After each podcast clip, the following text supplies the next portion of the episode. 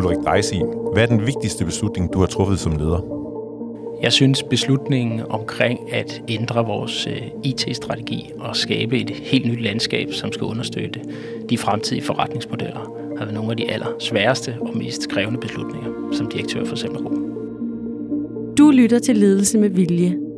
En podcast fra lederstof.dk, hvor du møder nogle af Danmarks mest inspirerende og mest markante ledere til en samtale om deres livs vigtigste beslutninger. Din vært på programmet er Anders Vass, chefredaktør på lederstof.dk. Dagens gæst er Ulrik Drejsi. Han er direktør i Semlergruppen, som er Danmarks største bilimportør.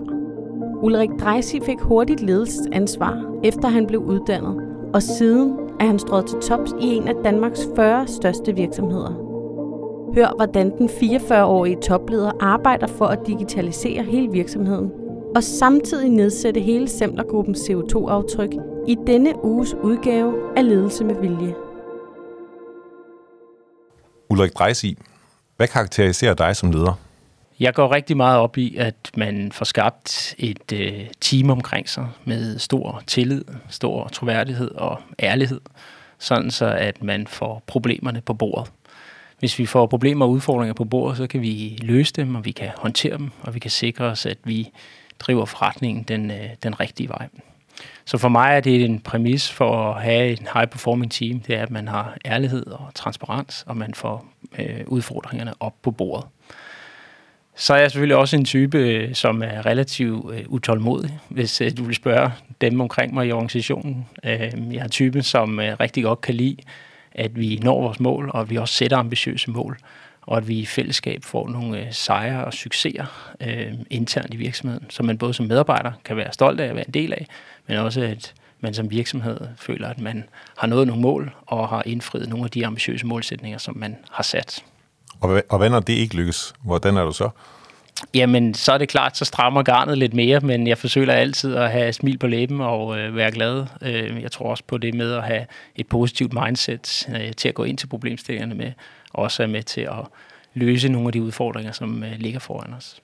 Jeg, øh, jeg havde faktisk engang en medarbejder, som sagde til mig, at øh, jeg var den bedste chef om onsdagen, øh, fordi så var al min energi for weekenden, som jeg havde oparbejdet, den var ligesom dampet af. Så øh, det var helt klart det bedste tidspunkt for mig at være leder for ham. Og det må jeg da ærligt indrømme, at den har jeg taget mig, ved, taget, taget mig med videre. Hvad, hvad betyder det, at du prøver at, at, at, at dæmpe dig mandag tirsdag og skrue lidt op torsdag fredag, eller hvordan? Ja, jeg tror, at når man brænder så meget for sit arbejde, som jeg gør, øh, så tror jeg også helt klart, at man nogle gange selvfølgelig skal forsøge at, at, at komme ind med det rigtige energiniveau i forhold til den problemstilling, som, øh, som man står overfor. Og ja, så derfor nogle gange dæmper man sig, og andre gange så skruer man, øh, så skruer man lidt op. Hvad er de vigtigste læringer, du har sådan haft gennem den første del af din karriere, da du startede som leder? Jamen, jeg bliver faktisk øh, leder ret øh, hurtigt. Øh, jeg har været færdiguddannet et enkelt år for CBS, da jeg får mit første personalansvar dengang, og bliver vist den tillid allerede at være chef på det tidspunkt. Så jeg synes egentlig, jeg har rigtig mange ting med mig i, øh, i rygsækken øh, gennem de sidste ja, knap 20 år som, øh, som leder. Og øh, det er klart, at nogle af de ting, som jeg tager med mig videre, det handler, som jeg var inde på før, omkring det med min ledelsestil, altså tillid, troværdighed, det her med at få tingene op på bordet, få talt om de rigtige problemstillinger, øh, og ikke få pakket problemerne væk. Øh, men også føle, at man kommer til en chef, og man kommer til en, som rent faktisk kan hjælpe en med at, at få løst problemerne, øh, kan stille de rigtige spørgsmål, og kan være en sparringspartner, uden at det er mig, der skal give øh, svarene.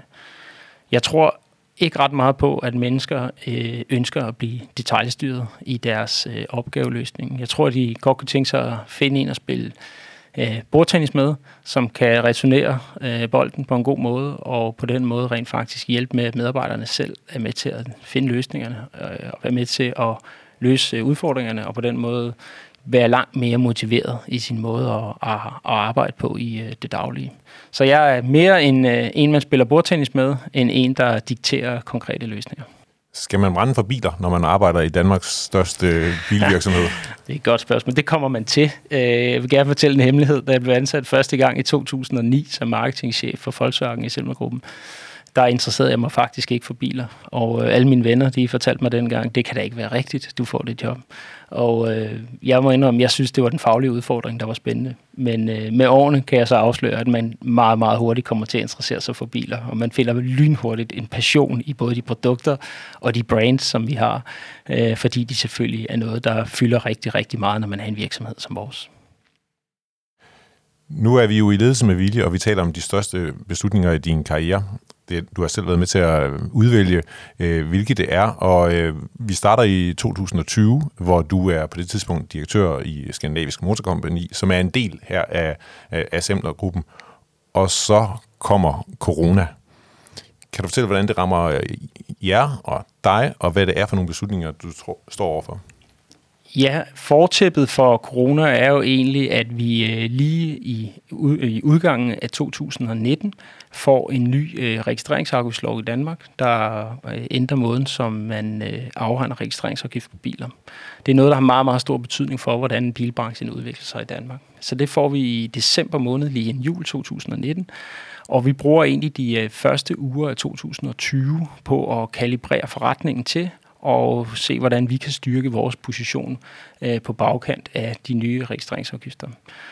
Det bruger vi de første uger på, så aflægger vi årsregnskab øh, til bestyrelsen i uge 6, og så tager jeg egentlig på vinterferie i uge 7 øh, med god øh, ro i maven og tro på, at vi egentlig har fået positioneret os rigtigt i forhold til de nye afgifter, og vi har fået afleveret et flot regnskab til bestyrelsen i, øh, i uge 6. Og øh, jeg tager faktisk til, øh, til Thailand med familien øh, en uges tid, og øh, vi har en veninde i familien, som er læge, og hun giver mig et par mundbind med i indelommen, og jeg tænker, dem kommer jeg nok ikke rigtig til at bruge. Øhm, og det gjorde jeg jo så heller ikke rigtigt derude, men øh, ganske kort tid efter jeg kommer hjem, jamen øh, der er det jo den første dansker bliver smittet, og, og hele landet bliver lukket ned.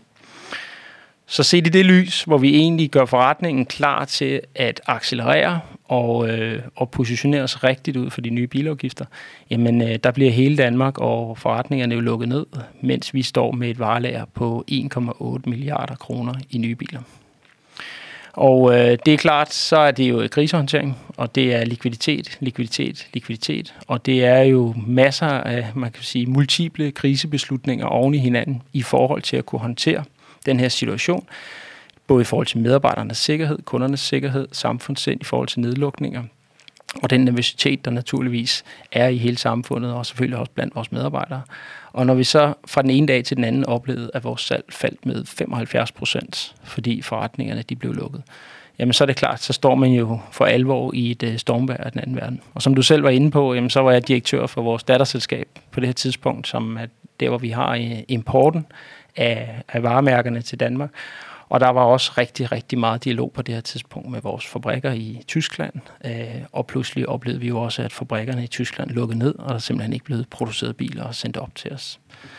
Så en, øh, en situation, hvor vi jo sender medarbejderen hjem, går i virtuel war room, Øh, og øh, jeg har faktisk været inde og tjekke op her, inden vi skulle snakke sammen i dag. Øh, jeg kan se, at øh, den første mail efter det pressemøde den 11. marts, den var sendt cirka 10 minutter efter, og der var vi allerede i gang med at kommunikere ud til organisationen, hvad det var for nogle beslutninger, som vi havde truffet, og hvordan det var, vi ville håndtere situationen.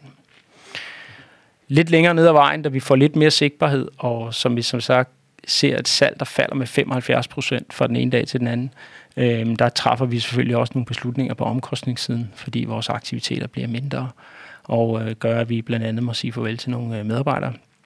Og det er selvfølgelig altid en, en virkelig tung øh, proces. Øh, det er svære beslutninger. Øh, det er beslutninger, som betyder rigtig meget for mange menneskers liv. Øh, og det er beslutninger, hvor apropos værdisættet, som vi var inde på før, at jeg synes, man som leder har en meget, meget stor opgave i at sikre sig, at vi gør det på en ordentlig, øh, vi gør det på en ordentlig måde og vi gør det på en respektfuld måde for de mennesker, som er involveret i det. Ja, for, for nu, nu uh, taler du om det her med at tilpasse og, og så videre, som er det den klassiske sådan, uh, business lingo omkring det rent faktisk at gå ud og, og, og fyre nogle medarbejdere, som, og det er jo ikke deres skyld, at coronaen er kommet. Hvordan har du det med det sådan personligt, at, at det er dig, der i sidste ende træffer de her beslutninger? Øh, det er jo et ansvar, der følger med. Øh, og det er et ansvar, når man som ansvarlig ledelse øh, kigger ind i en stor tilbagegang i salget, så skal man træffe de beslutninger.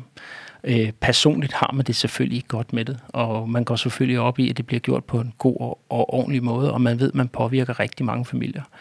Øh, det er også en situation, hvor der var usikkerhed i samfundet generelt. Øh, nogle af de medarbejdere, vi har sagt farvel til, kunne også være, at de har haft en ægtefælde, som var fyret på deres arbejde osv., så, så der er jo rigtig mange komplikationer i forhold til det. Men selvfølgelig, det er en nødvendig beslutning, men det er på ingen måde en rar beslutning. Er du med til at bestemme, hvem det er, der skal fyres? Vi laver et ret stort øh, stykke arbejde i at øh, forsøge at genplacere rigtig mange mennesker i forbindelse med det her. Øhm, fordi vi jo ikke på nogen som helst måde øh, ved fyre for at fyre, men faktisk også forsøge at holde vores øh, kompetencer inde øh, i huset, og selvfølgelig øh, med respekt for, at aktivitetsniveauet falder, også se, om vi kan reducere vores omkostninger på et niveau, så det passer med aktivitetsniveauet. Og vi laver i samme moment øh, fem organisationsændringer, der gør, at det ikke bare er en, en reduktion i omkostningerne, men også en optimering af vores arbejdsgange og processer. Så ja, jeg var ret dybt involveret i, øh, hvordan vi reorganiserede os, hvordan vi ændrede tingene. Øh, men til syvende og sidst kender jeg jo ikke medarbejderne og den enkelte medarbejder helt ned på, hvem er det så, og hvad for nogle arbejdsopgaver er det, der forsvinder, og vi skal skære ned på. Så på individniveau nej, men på afdelingsniveau ja. Og du kigger jo ind i, øh, i en tog, du ved slet ikke, hvad der står øh, foran dig, så de beslutninger, du træffer, er jo, øh, kan man sige, ikke fuldt underbygget. Se i retrospekt, de beslutninger, antallet af fyringer, de organisationsændringer, du laver, var det så de rigtige? Var det skruet du for lavt op for bluset, lige tilpas, eller gjorde du i virkeligheden for meget? Øhm, der sker jo faktisk det, at øh, relativt kort tid efter, at øh, samfundet var lukket ned, og hvor det så åbner op igen, jamen der øh, holder danskerne jo sådan set op med at tage ud og rejse og gå på restauranter. Øh, så de går i gang med at renovere deres sommerhus og købe en ny bil.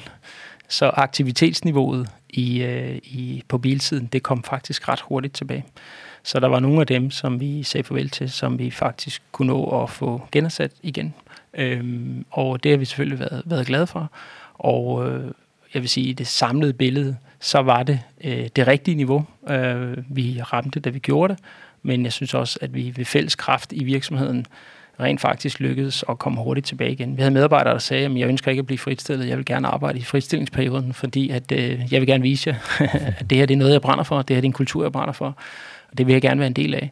Og jeg synes egentlig, at vi i fællesskab har kunne drive aktivitetsniveauet relativt hurtigt op igen på et højt niveau, og faktisk også kunne være en situation, hvor nogle af dem kan blive, kunne blive genansat af en succeshistorie, øh, som vi også som organisation kan være rigtig stolte af. Er det dem, som melder sig selv og siger, jeg vil egentlig gerne blive ved med at arbejde i øh, min fratrædelsesperiode? Er det dem, der bliver hyret først? Øh, nej, det afhænger af, hvad det var for nogle arbejdsopgaver, hvad for nogle områder det var. Men det er klart, øh, er man personen, der rækker fingeren op og siger, at man stiller sig til rådighed, på trods af, at man er fritstillet, og man gerne vil gøre en ekstra indsats for virksomheden, så er det da indiskutabelt også nogle af de mennesker, som står allerbedst i bogen, når man skal kigge på, hvem der er, man skal genansætte igen. Overvejede du nogensinde under den her proces din egen stilling? Ikke på det tidspunkt, nej, det gjorde jeg ikke. Øh, jeg tror i en situation som den, hvor det er krisehåndtering, hvor det handler om at være sikker på, at man har likviditet, og man er sikker på, at man har et øh, fremtidigt forhandlernet, som også har likviditet til rent faktisk at sælge varerne, når man kommer ud på den anden side. Øh, så vil jeg sige, så overvejer jeg ikke min egen stilling i den position, men øh, vi overvejede mange måder i forhold til, hvordan vi kunne organisere os anderledes på og gøre tingene på en anden måde.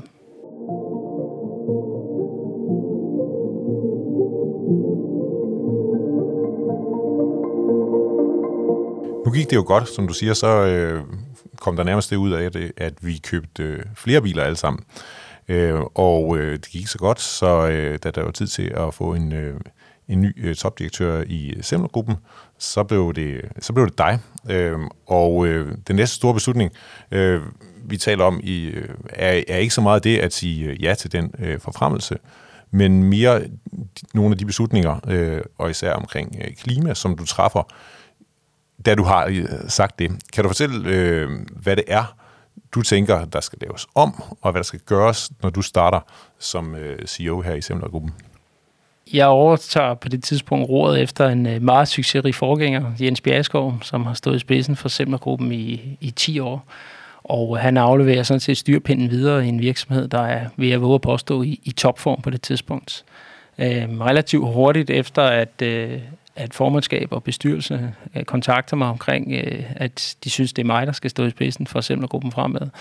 Jamen, der går jeg i gang med et øh, strategiarbejde, øh, både med formandskab og bestyrelse, og også øh, den øverste ledelsesgruppe i, i Semlergruppen, med henblik på at sige, nu er der, nu, nu er der ny mand for bordenden, øh, og, øh, og udnytte den mulighed og det momentum, der selvfølgelig også er i starten af sådan noget.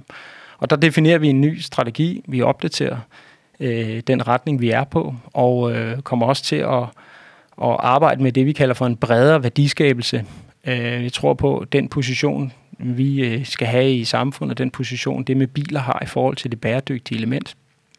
Øh, der er det vigtigt, at vi også øh, udnytter både de muligheder, der er kommercielt, men også tager det ansvar, som øh, der er for os som, øh, som virksomhed. Så I skal ikke længere bare tjene penge? Nej, det er klart, at øh, jeg tror, at hvis man er en af de 30-40 største virksomheder i Danmark, som vi er, øh, så ligesom når corona rammer, og så man skal vise samfundssind, øh, så skal man også tage et ansvar i det samfund, man er en del af, når det kommer til den aller, aller største udfordring, som vi har på hele klimafronten øh, biler og mobilitet øh, har jo været en sort industri, og det er et af de områder, som fylder rigtig meget i det samlede CO2-regnskab i Danmark. Men det er også en af måderne og midlerne til, at øh, danskerne kan komme på arbejde, at de kan køre til fodbold, at de kan komme til klassefest osv., og, øh, og det er bilen jo midlet til. Men vi har jo så nu valgt en ambitiøs tilgang til at tro på, at vi kan være den leverandør af mobilitet, som også bliver øh, førende inden for det, vi kalder for bæredygtig mobilitet. Og her handler det selvfølgelig rigtig, rigtig meget omkring nul- og lavemissionsbiler, altså at styrke og udbrede øh, antallet af solgte øh, elbiler i Danmark. Så hvad gør du helt konkret? Du er blevet øh, topdirektør i et, øh, kan man vel godt sige, et, et, et sort firma. Der, der, I sælger øh, biler, der kører på øh, benzin og diesel og brænder det af, og det er der både partikler og CO2, der kommer ud af og du vil noget andet. Ja, vi laver en, øh, vi kalder det faktisk for Semler Diamanten, øh, hvor at vi i den diamant arbejder med værdiskabelse for vores øh, aktionærer, altså monetært. Vi arbejder med glade kunder, vi arbejder med øh, glade medarbejdere, vi arbejder med det, vi kalder for glade tyskere, altså vores samarbejdspartnere i Tyskland.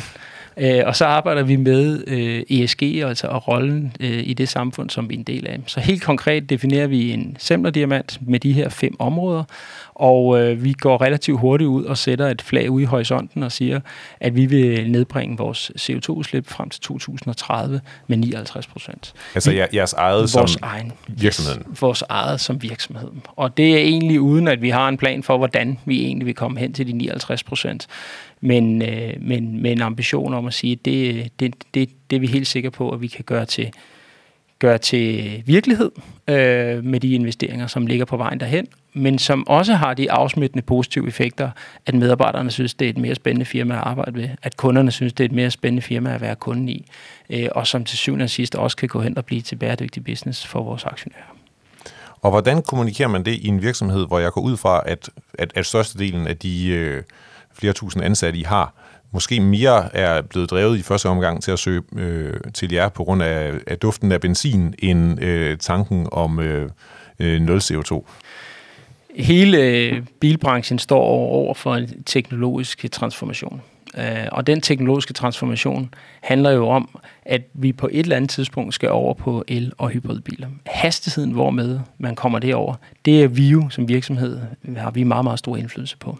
Så det at få kommunikeret til sin organisation, handler jo rigtig meget om at få dem fortalt, at vi tror på, at vi kan blive den førende leverandør af bæredygtig mobilitet, og at vi derfor også lægger os i selen for at tage de investeringer, der skal til for at udbrede el- og hybridbiler.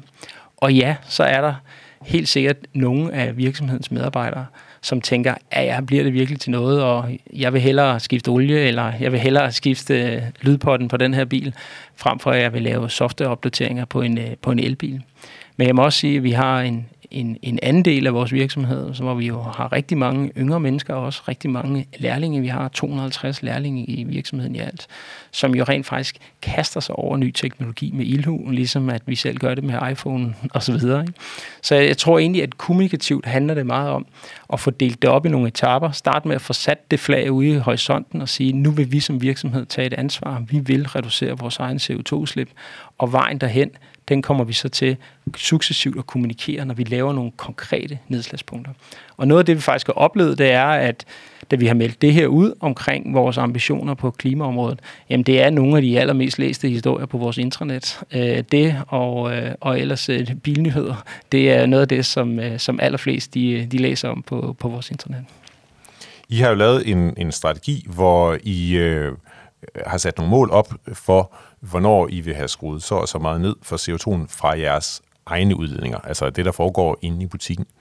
Men I sælger jo øh, biler, og I sælger stadigvæk øh, benzin, og I sælger øh, diesel, og man kan sige, det, det, i det store klimaregnskab, så er det jo også det, der er jeres øh, aftryk øh, på planeten. I har ikke sat noget fast mål op for, hvornår de her scope 3-mål, altså om, hvordan det samlede aftryk af det, I laver, øh, skal gå i nul.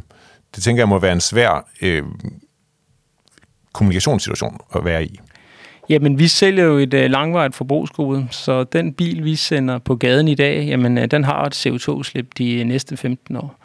Øhm, og afhængig af, hvor hurtigt vi så egentlig kan sende flere elbiler på gaden, jo hurtigere kan vi reducere scope 3. Så vi har jo truffet den beslutning, at vi har tilmeldt os Science-Based Target, og øh, dermed også øh, opgjort vores eget CO2-sat mål osv., og I er i fuld gang med også at afdække scope 3, som er en noget mere vanskelig og kompliceret opgave. Men på vejen derhen, frem for at sidde og vente på, at det er gjort, jamen der har vi jo skruet op for alt, hvad vi kan i forhold til at sælge flere elbiler. Vi tager flere på lager. Vi markedsfører dem langt mere, end vi markedsfører de konventionelle biler. Vi laver store investeringer i infrastruktur og opladning. Vi uddanner vores mekanikere, vores teknikere, vores reservelseekspedienter, fordi det er en gigantisk teknologisk transformation, som vores branche er på vej ind i. Man kan sammenligne det lidt med, at vi gik fra hestevogn til motor. Øh, det er reelt set den samme udvikling. Det er ikke længere nu, om det er en benzinbil med en 1.4 eller en 1.5 eller en 1.6 motor. Det er simpelthen en fundamental teknologisk ændring af den drivlinje, der ligger i vores biler. Og det har enormt store komplikationer og mange udfordringer, også i forhold til kompetenceniveau, evnen til at kunne reparere dem, øh, garantiarbejde med videre. Så det er en meget, meget stor transformation, hvor at, at det at starte med at få øh, elbiler hurtigst muligt på vejen, er det, der hjælper Scope 3 hurtigst muligt først. Hvor stor en del af din tid som topchef bruger du på noget, der i virkeligheden er relateret til de klimamål, I har sat op, både som, som, som, som Nordstjernen og, og helt konkret? Det er faktisk et rigtig godt spørgsmål, fordi på en eller anden måde er det jo om sig gribende, fordi når vi taler fastholdelse og udvikling af medarbejdere, jamen der spiller det jo en rolle. Når vi taler om uddannelse og kompetenceløft, så spiller det også en rolle. Når vi taler om markedsføring og hjemtagelse af biler, og vi taler om køb og salg af virksomheder eller datterselskaber, så spiller det jo også en rolle. Så indirekte spiller det en rigtig, rigtig stor rolle. Øh, men det er ikke sådan, at jeg bruger 25 procent af min tid på møder, der handler omkring øh, klima og bæredygtighedsdagsordenen. Øh, øh, øh, det gør jeg ikke, fordi der er en separat organisation, som også har ansvar for det.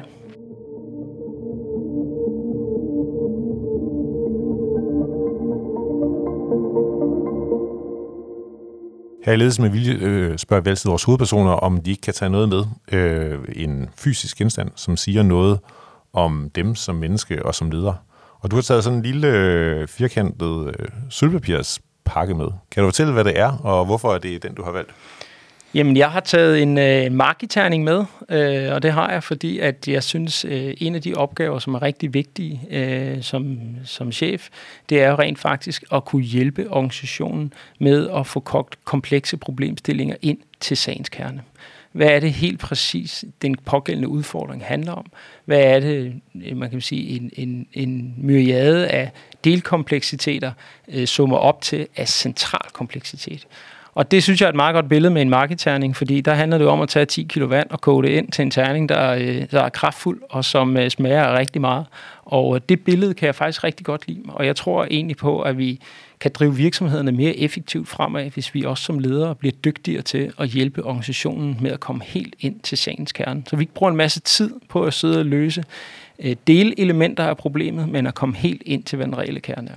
Og det med at gøre meget komplekse problemstillinger til simple øh, problemstillinger, som organisationen kan forstå, er faktisk en rigtig, rigtig svær øvelse, men også en, en, en øvelse, som øh, vil sige, kræver erfaring og eftertænksomhed, øh, og også kræver, at man øh, spiller bold, apropos, øh, med, øh, med, med gode mennesker omkring sig, fordi det er selvfølgelig en teamopgave også at komme helt ind til sagens kerne. Og hvordan sørger du for, at ikke bare direktørlaget nede under dem, men også afdelingscheferne og øh, de øvrige mellemledere og øh, hvilket lag du ellers har nedenunder, forstår det og bringer dine værdier videre og kan arbejde med dem? Jamen, vi, vi øh, implementerede faktisk, eller opdaterede et nyt sæt værdier her for et par år siden, øh, og gjorde en relativt stor dyd ud af at få dem implementeret. Vi var helt nede i, at der blev spillet med øh, terninger på værkstedsgulvet. Øh, så hvis man slog en træer, så handlede det om at være ordentlig. Øh, og hvad ligger der så egentlig i, det, i den værdi der? Øhm, men det er klart, det er en af de udfordringer, der er i takt med, at organisationens kompleksitet også stiger. Øhm, det er selvfølgelig at sikre sig, at man får alle tingene helt ud i, øh, i forreste linje. Vi har forskellige ledelsesforer, vi har forskellige øh, mellemledere, uddannelsesniveauer osv. internt i vores virksomhed også. Så vi investerer ret massivt i også at få et ledelsesmæssigt løft af alle ledere i virksomheden. Og øh, ja, blandt andet mig selv, jeg møder stadigvæk op til alle, øh, nyansel, alle, øh, alle nye medarbejder-events, hvor vi byder medarbejderne velkommen, og jeg giver dem alle sammen et, et indblik i virksomheden og den strategiske rejse, vi er på, og forhåbentlig også sender et indtryk af, hvad jeg er for en person, og siger også til dem alle sammen, at døren altid er åben, hvis de står med nogle ting, som de mener, at øh, vi skal have fået lagt på bordet, så vi kan få løst. Nu sidder vi jo her i et, øh, et meget pænt øh, mødelokale i øh, Brøndby, hvor jeg har jeres hovedkvarter.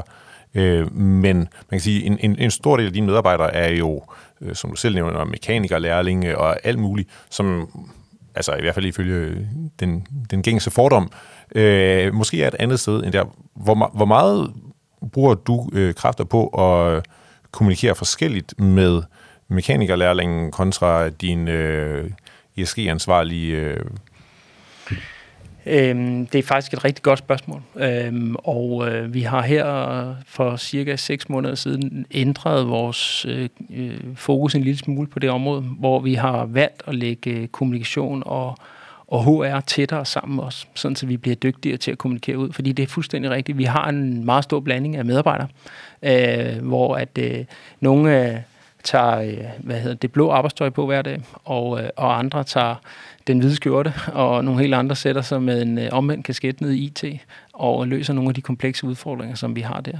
Og kommunikativt, så er det en stor, øh, stor opgave. Øh, en ting er her i Brøndby, som du siger, men også ud i landet.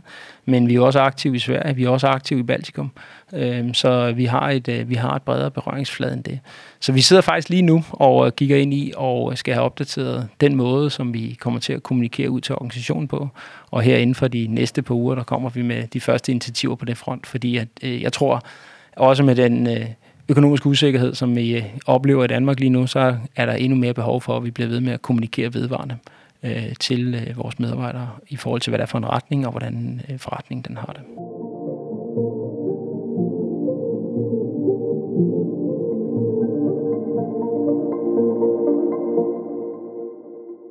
Du startede med at sige, at den allerstørste beslutning, eller de allerstørste beslutninger, du har siddet med, er faktisk dem, du træffer for øjeblikket i forhold til den digitaliseringsproces, I er i gang med. Kan du sige noget om, hvorfor det er så svært med de beslutninger? Ja, det er svært med de beslutninger, fordi at det faktisk ikke bare er IT-beslutninger, det er også forretningsmæssige beslutninger. Det, der sker i vores branche nu, vi var inde på før omkring teknologiskiftet, fra fossile biler til elbiler, er bare et af de meget store transformationer, der er i vores branche. Den anden er jo, at bilerne bliver online hele tiden, de bliver connected, og kunderne er selvfølgelig også gået fra at være offline til både at være offline og online.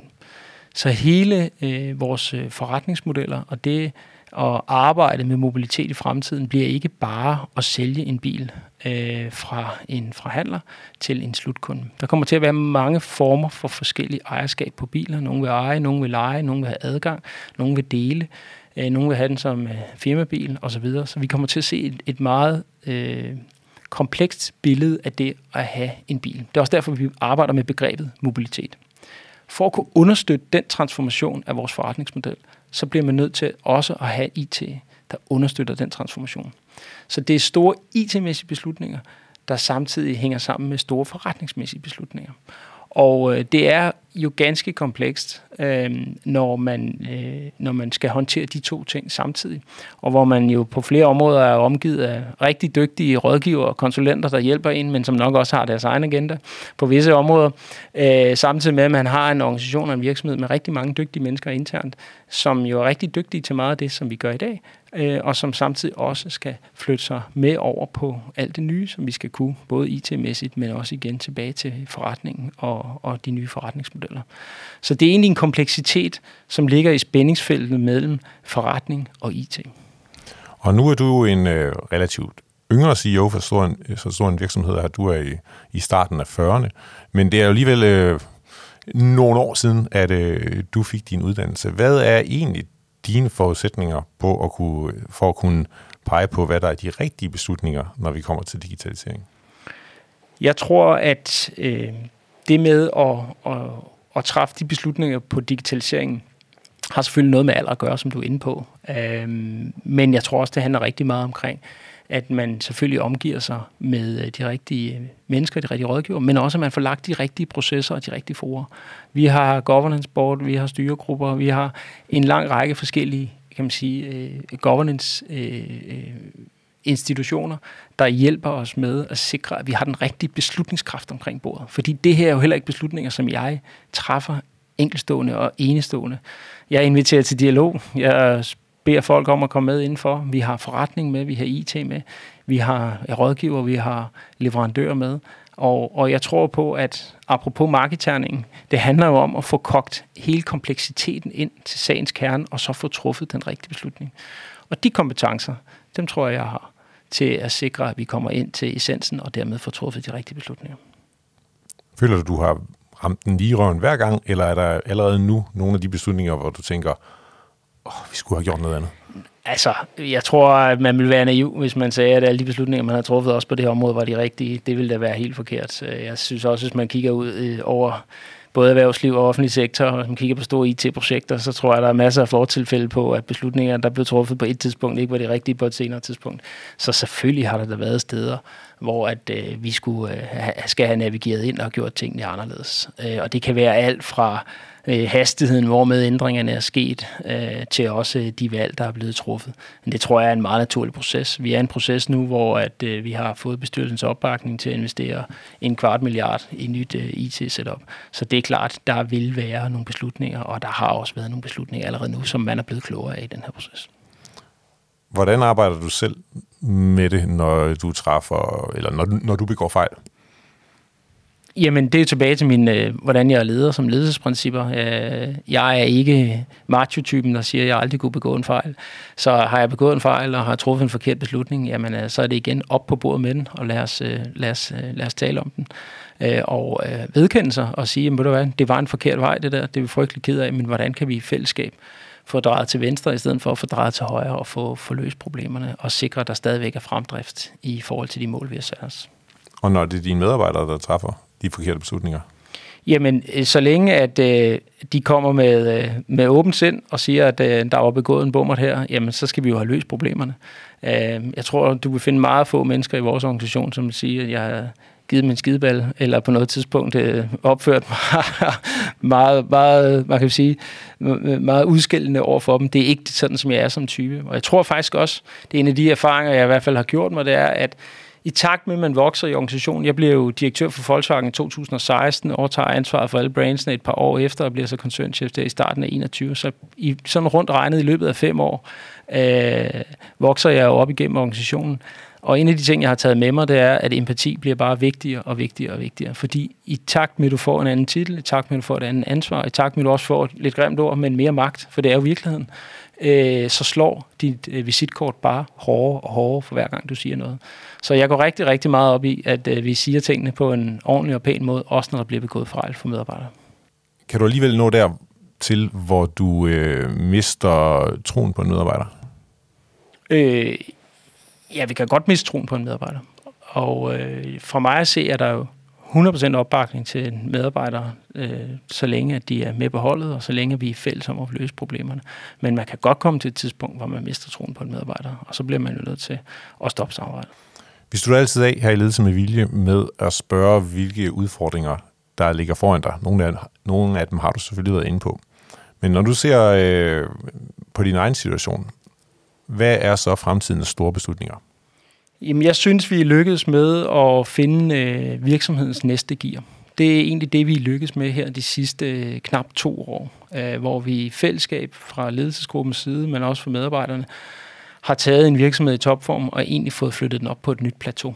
Øh, det er jeg virkelig, virkelig stolt over. Og de beslutninger, vi så står over for nu, det er en virksomhed, hvor badunerne er rigtig godt spændt, og hvor teltet står mega, mega flot, øh, og nu begynder det altså at blæse.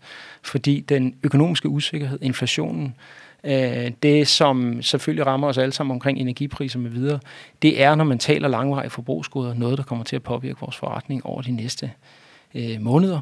Øh, så det er indiskutabelt de beslutninger, der ligger omkring håndtering af virksomheden i de næste måneder, hvor at efterspørgselen vil forvente vil falde, fordi det er jo det, der sker, når vi skal have inflationen ned. Vi skal have destrueret noget efterspørgsel. Det skal bare helst ikke være vores, men, øh, men det er jo i bund og grund det, som der skal ske over de næste måneder i samfundet. Og for dig personligt, du har jo haft en, en, en flot karriere her i øh, Semler-gruppen øh, med, med masser af forfremmelser ind til og så en enkelt lavstikker til et midtniveau, øh, indtil du nu er her på toppen øh, i starten af 40'erne. Skal du så bare sidde her i øh, 20 år, eller hvad er dine personlige ambitioner? Jamen, min personlige ambition er, at øh, jeg har altid været typen, øh, der synes, det har været meget, meget sjovt at gå på arbejde. Øh, Øhm, jeg plejer at sige, at øh, ligesom en fodboldspiller, der gør sin hobby til sin levevej, så føler jeg næsten ligegyldigt, hvad jeg har lavet de sidste 20 år af mit liv. Jamen, så har det været min hobby, der er blevet til min levevej. Og det tror jeg på at kan mærkes i den energi og den entusiasme, man har omkring det. Og den energi og entusiasme, den har jeg vidderligt i forhold til at stå i spidsen for Semlergruppen. Jeg synes, det er en helt fantastisk virksomhed, som er i en teknologisk transformation på digitaliseringsområdet og på hele elområdet. Og få lov at stå i spidsen for det, det håber jeg kan komme til at ske i rigtig, rigtig mange år, hvis det i hvert fald står til mig selv. Tak for det, og tak fordi du vil være med i Ledelse med Vilje. Du har lyttet til Ledelse med Vilje, en podcast fra lederstof.dk. Du kan abonnere på podcasten i din foretrukne podcast-app, og vi bliver glade, hvis du også giver os en anmeldelse og nogle stjerner med på vejen. Alle de topchefer, vi taler med i Ledelse med Vilje, deler deres bedste råd om ledelse inde på lederstof.dk. Så gå ind på sitet og få inspiration til, hvordan du selv bliver en bedre leder. Bag lederstof.dk står lederne, Danmarks største interessefællesskab for ledere.